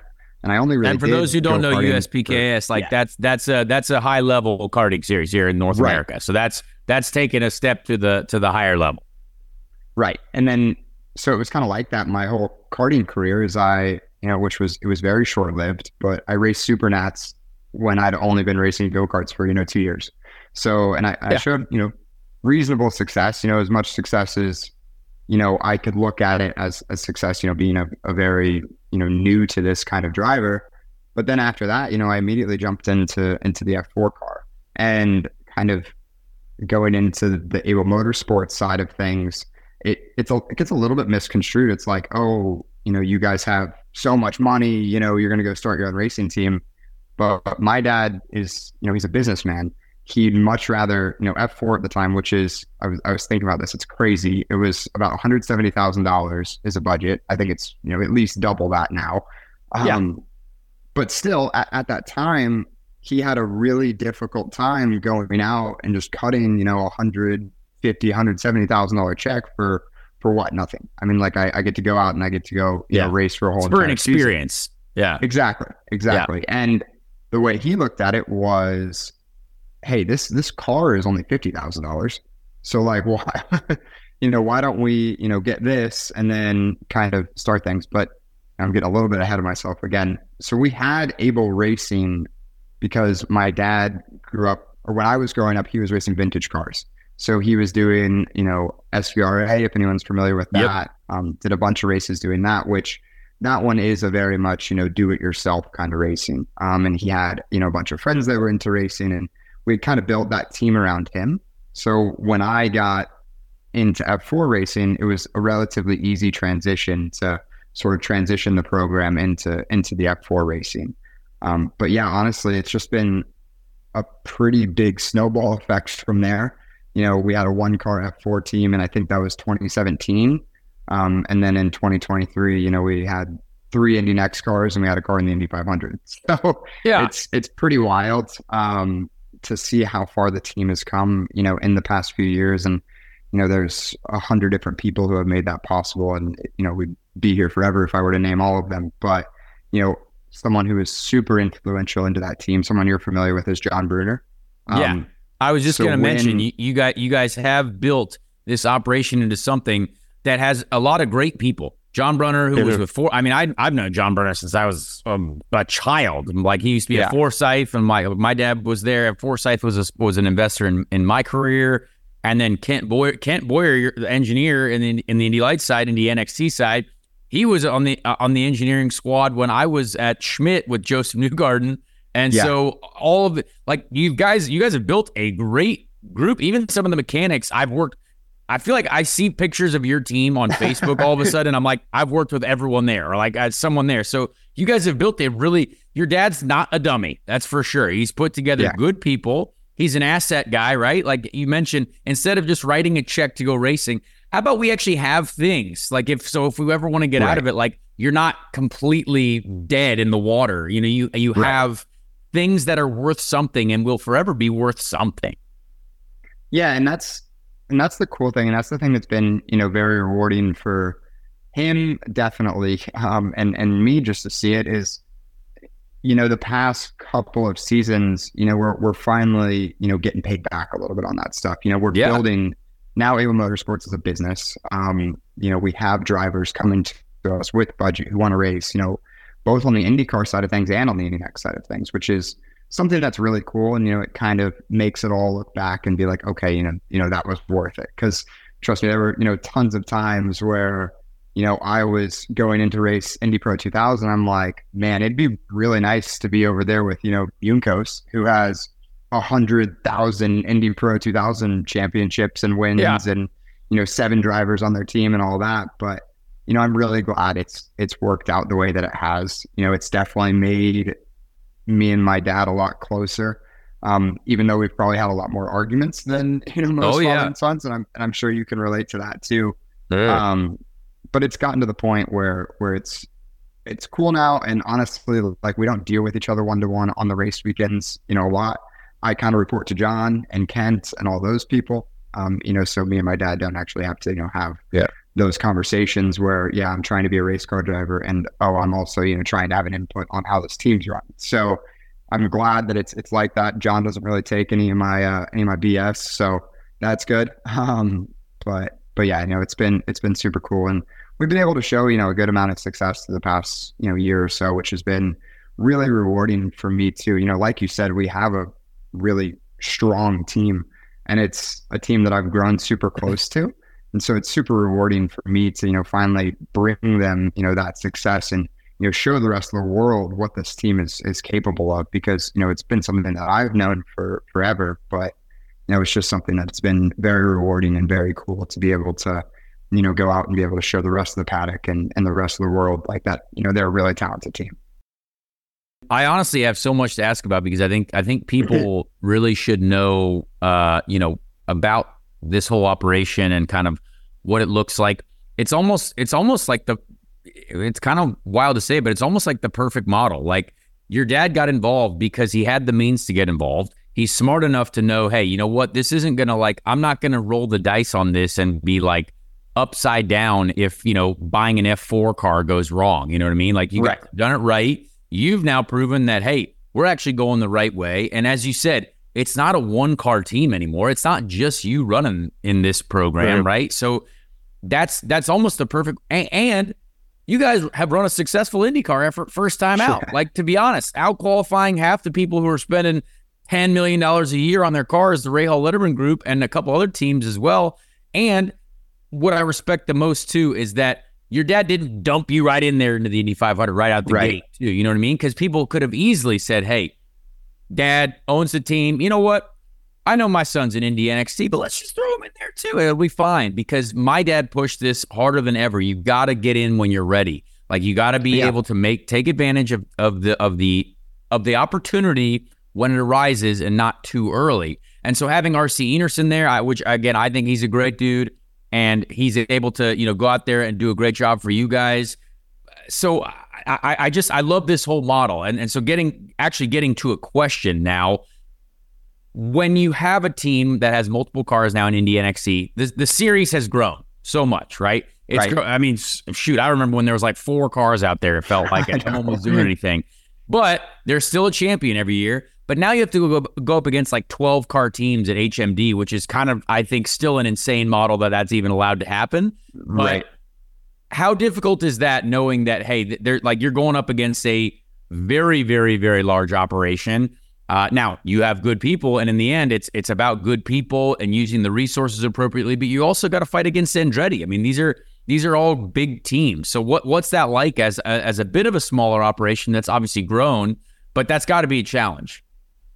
Yeah, no, it's it's tough for sure. I mean, like you said, it isn't a one card team anymore, which is is huge. I mean, for however long, you know, I can remember it was a one card team, and you know, maybe a teammate here and there that, you know, would do a part-time season or, or yeah. something like that. So that's been super tough. I think it's a bit understated how tough that is. You know, obviously, oh, yeah. you know, you're aware of it, but you know, the general public, I don't think understands how difficult it is to be a one-car team, especially when, you know, I'm trying to learn, you know, I'm going up through the series, through the ladders.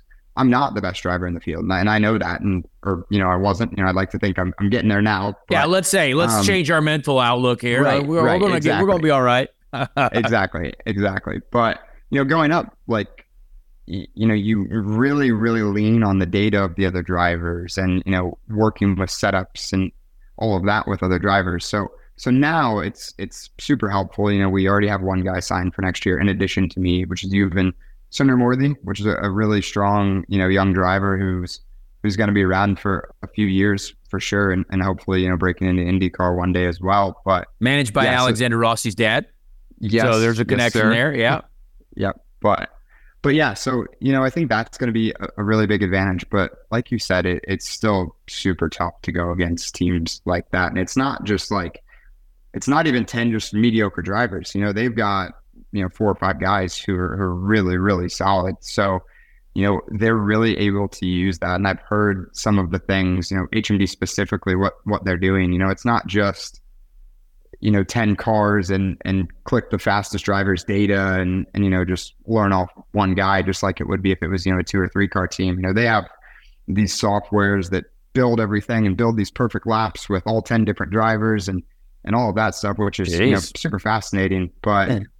Yeah, I think it, you know, if we can compete with them, I think it, you know, speaks even more volumes to, to what we're doing, you know, there. And, you know, I'd like to think it, it speaks volumes to what I'd be able to do as a driver. Um, you know, so that's a big thing too, you know, looking at the championship last year, going into, you know, the second to last race, I was still in third in points. And unfortunately we had a, a bit of bad luck in the last couple of races, but, you know, if things would have gone differently, we, we would have, you know, finished third in points and only gotten beat by one H M D car and one Andretti car. So, you know, that would have been pretty awesome. You know, we still finished fifth, and at the end of the day, you know, it's not a massive deal. You know, the big focus is, is going to be twenty twenty-four here and really trying to make a push for that championship. But yeah, I think the Indy N X T field is just crazy, crazy competitive. You know, it's, it's twenty drivers. You know, you have all these drivers from Europe coming in, which, you know, I always love because I think, you know this, they always think they're going to do a lot better than, than they actually end up doing. Um, mm-hmm.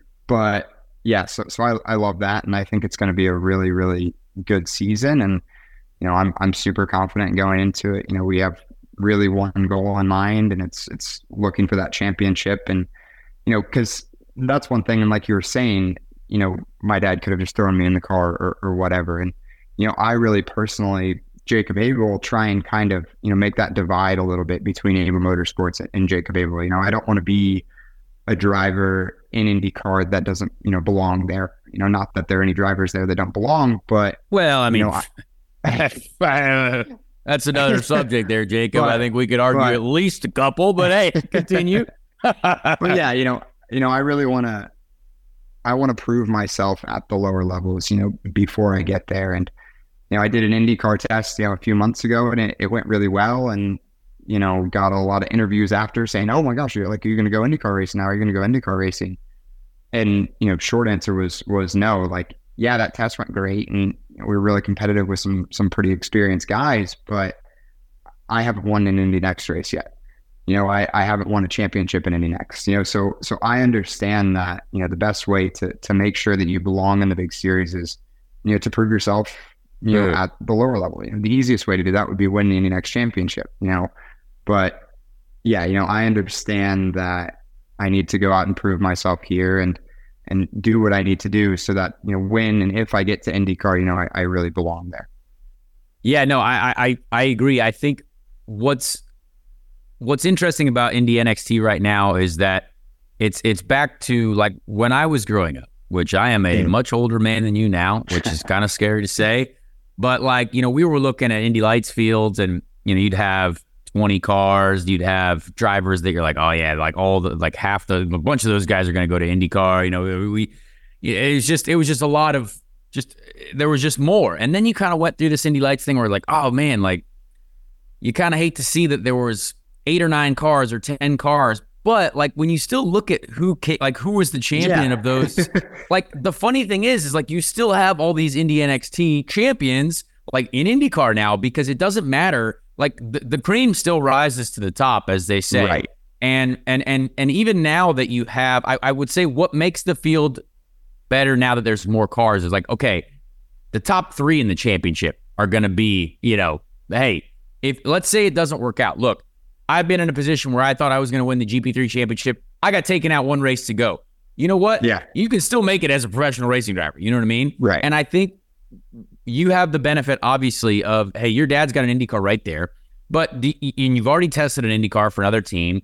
Can you see yourself like, and, and I talked to your, I love talking to your dad at the P R I show. He was like, shoot, we'd run two cars to the Indy five hundred if we had enough engines. You know what I mean? Like, right. I love that mentality. He sees the, the the the potential there. Do you see Abel Motorsport being a full-time IndyCar team? Do you see that being something that interests you? Or you're like, hey, if you win the championship this year, I'm going to have to take offers from my dad. I'm going to have to take offers from someone else. You know, like, because that could be an interesting situation, I assume. Yeah, it's it's. been a really cool thing. And, you know, my dad's a racer, so I think I'd like to think he understands a lot of things, you know, oh, yeah. better than the normal person. But to be completely honest, there's been no talks of me dr- driving our IndyCar like ever, like by this point, which which is crazy. And it's, you know, hey, we got to talk to your think, agent. Come on. right, right. Well, most people think it's, it's, you know, this program is, is all, you know, building up and building up for Jacob Abel to, to be an IndyCar one day. But that's, it's honestly like not really the case. You know, if, if we get to the end of this year and I can't get, you know, any amount of funding together or anything like that, like we don't have, you know, the mean, you know, we've been very, very fortunate, but we don't have the means to go cut up however many millions yeah. of dollar checks. Yeah, that's a lot. Racing. Yeah, right. Like running the like, five hundred, like efficiently, like, okay, yeah, maybe we get to spend a million dollars, like maybe. But right. if you go to full time, you got to hire employees full for the whole year. Yeah. You got to go to the wind tunnel. That's like eight million dollars. See, that's a right. lot of millions of differences. Uh, exactly, exactly. So it, it's been a nice thing because, you know, you look at guys like like Kiffin Simpson, you know, I think he gets a bit of a, a, a tough rap, but, yep. you know, I, there's been times where, where I've, you know, I kind of feel bad for the kid because you look two years ago when he was in, in Indy Next, he was already going to IndyCar in two years. So it was fully on him, you know, sounds, it's very fortunate. Obviously, you know, we all wish we had, you know, big, long IndyCar contracts and all that, but there's a lot of pressure on this guy, like to perform. Like he knows he's going to be there. So it's up to him to, to be good enough to be there by the time he gets there. So it's, it's stuff like that, which is nice because that pressure isn't put on me. You know, it's not like this path is laid out for me. You know, yes, I think Abel Motorsports is trying to, to build a full-time IndyCar program. And I think that'd be awesome. But if somebody comes to the table next year and says, hey, here's, you know, eight million dollars, can we race IndyCar for the full season?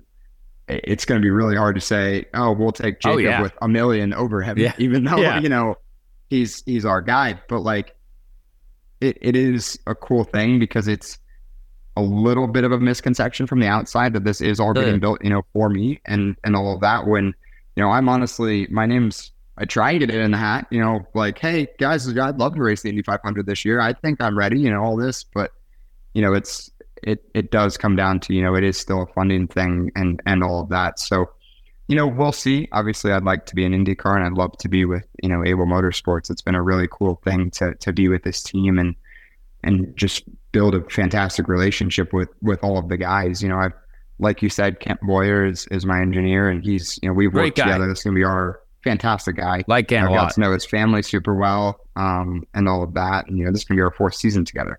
And, you know, hopefully, you know, we'll be able to to go out and get some really good results. But it's it's relationships like that that I'm super thankful for, um, that have been really cool to build, you know, being in this in this family operation. You know, I'd go in the shop, you know, a couple times a week and just, you know, hang out and, you know, talk to the guys and, and do whatever. You know, we go to Christmas parties together. Like all this stuff. There you is, go. It's been a, a cool thing to build that relationship. So yes, that would obviously be the dream, but you know, nothing is nothing is for sure. No, and and honestly, I, I think that's I think people really have to respect that, because I, I what I actually would find most cool is that, like, especially for your dad to be like, hey, Jacob, you're going to go out and finish first or second in the championship this year. Let's say you get, you know, that that seems to be enough right now to, you know, to jump into an IndyCar, right? Like a lot of these right. teams are recognizing, hey, we're going to put Linus in, we're going to put whoever else in who's who's doing well at the time.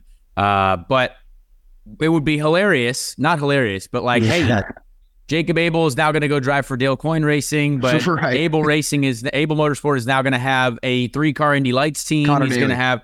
Well, I mean, shoot, I don't have eight million dollars, but I, I'd I'd love to work on it. Um, but because, like, let's, because look how successful some of these team owners have become, right? Like, th- it is a business for them. And so yeah. your dad already obviously has the construction business. That's great.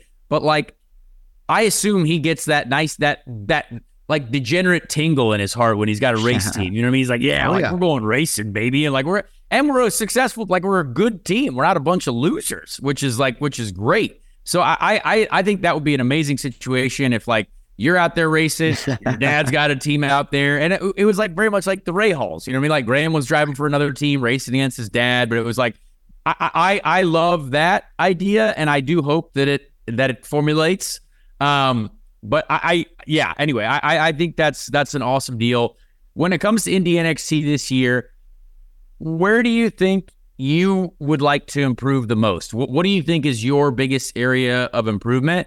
And you work with Spencer Piggott, great friend of mine, former IndyCar driver as well. Should should definitely still be a racing driver because he's a very yeah. talented man. Uh, has he helped you a lot in in kind of figuring things out and and and and being a better driver? Yeah, Spencer's been super super helpful. I mean, and, and it was honestly like. You said, you know, he should be a racing driver still. He should still be an IndyCar. And, you know, I agree. But I think it, it shows just how crazy, you know, the business is. Because, like, I didn't really know how successful he was until, you know, he started coaching for me. And I got to spend a lot of time around him and all that. You know, he's a, he's a pretty humble guy. You know, he won't be going out here bragging about everything he's done, this and that. But, like, just saying, like, we'd, we'd go to Iowa. He's like, oh, yeah, like, you know, I got third here.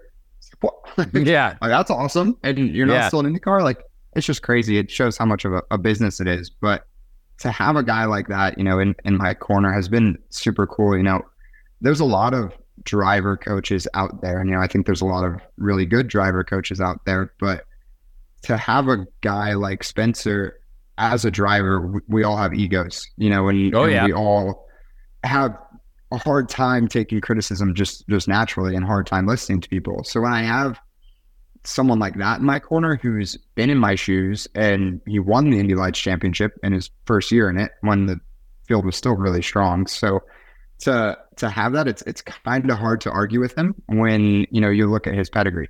So it's it's puts a lot more merit into what you know everything he says, and it makes it a lot easier to trust him. And he's also like. A big thing that you know I've enjoyed about him, he doesn't he doesn't sugarcoat anything. You know, like he's good. That's he's, important. He's very he's very to the point. And if you're doing something wrong, he'll be like, well, "What are you doing? Why are you doing this wrong? Like, fix it now." Yes. Like, okay. Sorry. Like, my bad. But um, but yeah, you know, I think going into the twenty twenty-four season, Indy Next you know, similar to IndyCars, is a very big qualifying series. You know, our race pace was was pretty awesome this year. You know, we were able to basically move forward in every single race. Um, actually, a funny analogy, you know, I've always thought I was good at starts. Um, and then I went down to New Zealand um, last year, and I was talking to my engineer down there. He's like, are you really good at starts, or are you just really bad at qualifying? So I'm like, oh, and well, that's okay. That's that's a, interesting. It's not a not a terrible point. Um, I got to think about that one a little bit. So well, it's like my rookie year in IndyCar. I, I won an award for passing the most cars, and I was like, well, so that means I always started at the back. So that's the, I, right. I don't know if this is good or not, but if, you know what, someone had to do it. Right. Exactly. So I think with all that being said, going into twenty twenty-four qualifying, I think. is is going to be a big emphasis. Um, it, you know, we didn't do terrible with it this past season, but it's pretty hectic for us too, because we have, you know, nineteen, twenty cars in the field, and they shortened our sessions to make it much more like IndyCar, which I personally love. You know, in addition to doing the Firestones, giving us that, you know, they shortened the sessions to, you know, I think eight or twelve minutes or something, which is, you know, pretty short, especially when you have, you know, nineteen, twenty cars. So I think they may change the format of that going into this year. I think it'd be really cool to have a, a fast six situation. Yeah. Um, but yeah, I think going into next season, I think that'll definitely be, you know, the primary focus. You know, I think our race pace, and I think me personally as a driver, my consistency is is probably something that, you know, I would say is my my biggest strength, is kind of always, you know, making the most out of out of what we have on the day, and And, you know, getting a, a top five when, you know, a top five was available, not, you know, trying to go for a podium and, and wrecking and finishing, you know, twentieth.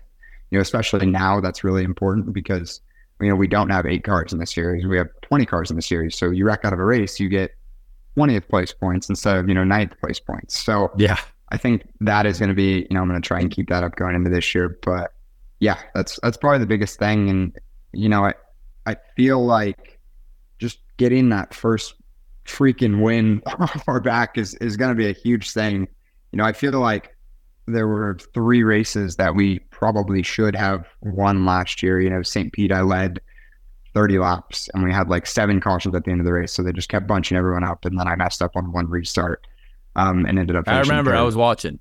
Yeah, so uh Iowa, I literally finished second by like five inches. And you know, Road America had a terrible qualifying, drove through the field, and didn't have enough tires to, you know, finally pass for the lead. So it's just like, I feel like we should have won so much this year, and and that's definitely going to be a big thing, is getting that out of the way, you know, as soon as possible, if we're really going to have, you know, a shot at that championship. It's just getting that monkey off our back so we can, you know, focus on on the championship and and you know, just getting solid results. Well, I think what what you'll find is that, and I. I found this my second year of of Pro Mazda, or whatever you, that is now, Indy Pro two thousand, or whatever, like it is. Name number seven, yeah. yeah, yeah. Like, you know, when you when you when you find yourself very close to that success level, and then you come back, you're gonna you're gonna find yourself way more experience. You're gonna find yourself being able to take advantage of situations. You know, I won one race my my first year in Pro Mazda, and that was like the big jump up to the next level. And you're like, well, I think I was close to like a couple others. I won seven races the next year. You know what I mean? Because you, you just knew yeah. all, but you knew all those. You, you, yep, going to qualify better, going to do this better. So I, I think your confidence is going to go up, which is important. And then as one hundred percent long as you just keep knocking out those, you know, those those laps one at a time. Hey, we're going to qualify better. Cool. If we don't, well, we're still going to do this better. You know what I mean? So it's, I think you go into it with a with a better mindset. And I I know we've taken up a lot of time, Bobby. I want to open it up to you really quick to. uh to jump in here. Producer Bobby's going to get uh, get a question on the board here. Thank you. Um, Jacob, when we had Lindsay on last week, she was talking about the jump, I believe, from uh, Pro two thousand to Indy Next, mm-hmm. and uh, saying that, like, you know, the power in the cars, a lot of people say, is more significant than the jump from Indy Next up to IndyCar. And now that you've tested pretty much everything, I was wondering if your experience was similar, and if maybe you could verbalize what that jump is like for listeners that don't race. Yeah, for sure. I think obviously Conor's, you know, familiar with the jump as well. It's growing up, you know, in the series, I had a lot of friends that were at, you know, higher levels and all of that. So always talking about, talking to people about, you know, their first time in an Indy car and all of that. And I always remember a bunch of people saying like, oh, the Indy car is actually like, you know, almost easier to drive than, you know, the Indy Indy N X T car. And I'm like, that's such B S. Like, there's no way. You know, this is an Indy car. You know, these things go two hundred forty miles an hour, you know, around Indianapolis Motor Speedway. But yeah, no, it was, it's a very, very smooth transition from the Indy N X T car to the Indy car, especially now with the Firestone. Uh, a lot of the characteristics are, are very similar um, with the way you can drive the car into the corners, um, sort of how you generate lap time and and all that stuff, which I think has been a really good change for the Indy N X T series to to implement that, which has been super awesome. But yeah, and I drove at Sebring too, which is obviously not the smoothest track. Um, you know, it's actually super, super bumpy.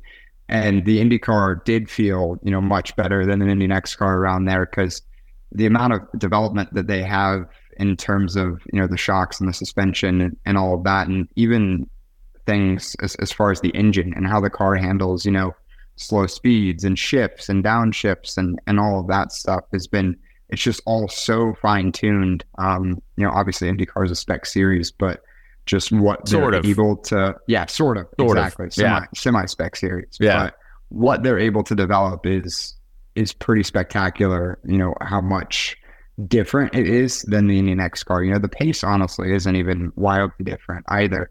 Um, But yeah, I honestly thought the the Indy car felt, you know, super, super nice to drive. Well, Jacob, we appreciate you being on this program. Um, I think you'll have uh, plenty more IndyCar tests, hopefully, in front of you here. Um, but, uh, but yeah, the, the Indy N X T season, we focused a little bit on it. Probably going to try to have some more folks on it. Uh, if you talk to Miles Rowe, he he hasn't answered my D M on Twitter yet. I, I don't know what's going He's a on. But, driver. Uh, He's pretty big time, man. I know. I, I I sent him a message to be on the show. I I, I haven't even got a response. So uh, someone's got to. So we got to talk about that somewhere. But uh, yeah, I appreciate you being on there. I think it's going to be a great season of Indy N X T. I think it's going to be very exciting. Uh, and we wish you all the best. Wish your family the best. Uh, I assume you know. Hey, let's not let's not say too many things. But we assume we saw R C Anderson at IndyCar Media Day. Probably going to be another Abel Motorsports attempt to make the Indy five hundred. So. Pretty exciting uh, program you got going on over there. So we appreciate that. Appreciate you being here. Yeah, for sure, man. Thanks for, for having me. I really appreciate, first of all, just like you giving a platform to all the Indy N X T drivers. I think that's, you know, super cool, but I appreciate you having me on. You know, we've, we've become friends the past couple of years, so it's it's good to sit down and, and, you know, talk. That's what happens when we hang out on boats. You know what I mean? We, we end up on podcasts. We hung out on boats, and now we're on a podcast. So that's, that's a great progression. That. All right, Jacob, thank you. Good deal, man. Thank you. Well, there you have it. Uh, young Jacob Abel. Uh, great driver. Great conversation. Uh, happy that he's open to being honest about his situation and everything. Uh, and from now on, uh, Chase, you'll get to be part of these interviews. So uh, look forward to it. I, I am. I have no idea time. What just happened. Can't wait yep. to check it out. There you go. um, all right.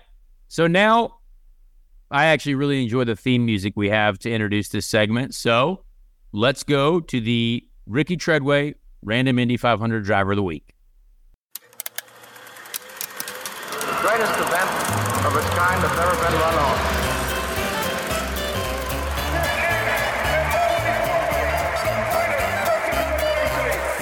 Time now to meet the drivers who will make up the field.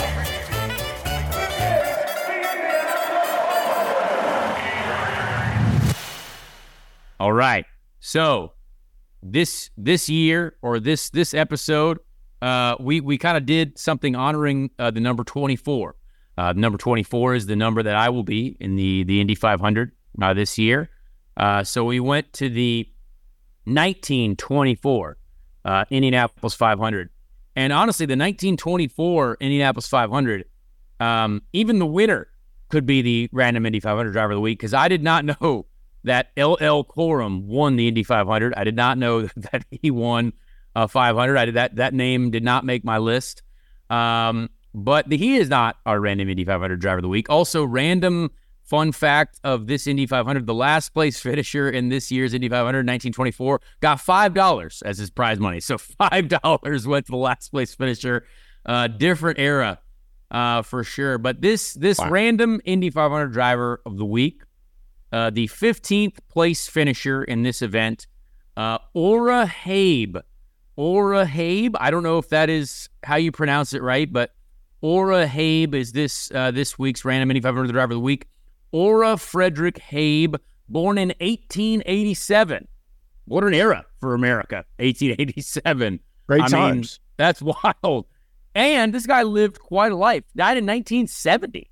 I mean, that's eighty-three years of life. That's pretty impressive for someone born in the eighteen hundreds. Um, Ora Habe made his first start in the Indianapolis five hundred in nineteen sixteen, driving a car constructed by auto dealer and driver Swan Ostewig. Uh, I don't know how. I don't know if I've pronounced that right at all. Um, Great guy. Habe had a best finish of fifth at the Indy five hundred in nineteen twenty-one in a Sunbeam and a Duesenberg, respectively. So, yeah, pretty wild. nineteen sixteen, nineteen nineteen, nineteen twenty-one, twenty-two, and twenty-four were Ora Habe's Indy five hundreds. They didn't talk about anything about, about like his like entire contribution to like the, the French fry revolution. I, I didn't hear about that one. No, I didn't see that on the Wikipedia page. Dudes, okay, so the, this is one good thing about me for everybody uh, that, that's new to, to the, the, the Chase Garage Guy experience. I have a lot of facts about these drivers that obviously don't get put on Wikipedia and other places on the internet. So, uh, you know, Ora was actually a part of the inspiration behind the Oreita French fry, uh, you know, company, nineteen forty-nine. Uh, you know, the, the inventor's wife of Oreita uh, French fries was actually, you know, a big fan of Ora, and wow. I didn't really know that. The, her husband didn't watch racing, unfortunately. He couldn't really watch it much on the radio at the time. Uh, but, you know, he did uh, accidentally misspell Ora's name because it's O R E for Oreita, and he okay. misspelled that on the Articles of Incorporation. That but, does uh, make you know, sense. Yeah, I mean, but like, you know, hey, he was a part of that because the, you know, the, the founder of Oreita wanted to just honor his wife's favorite driver. Then he misspelled the name. It was really unfortunate, but I do think more people should should know this and understand this. Yeah, and so. now th- this is all allegedly. You know, this may, may or may not have happened. It mm-hmm. might not. It might It might have. To my knowledge.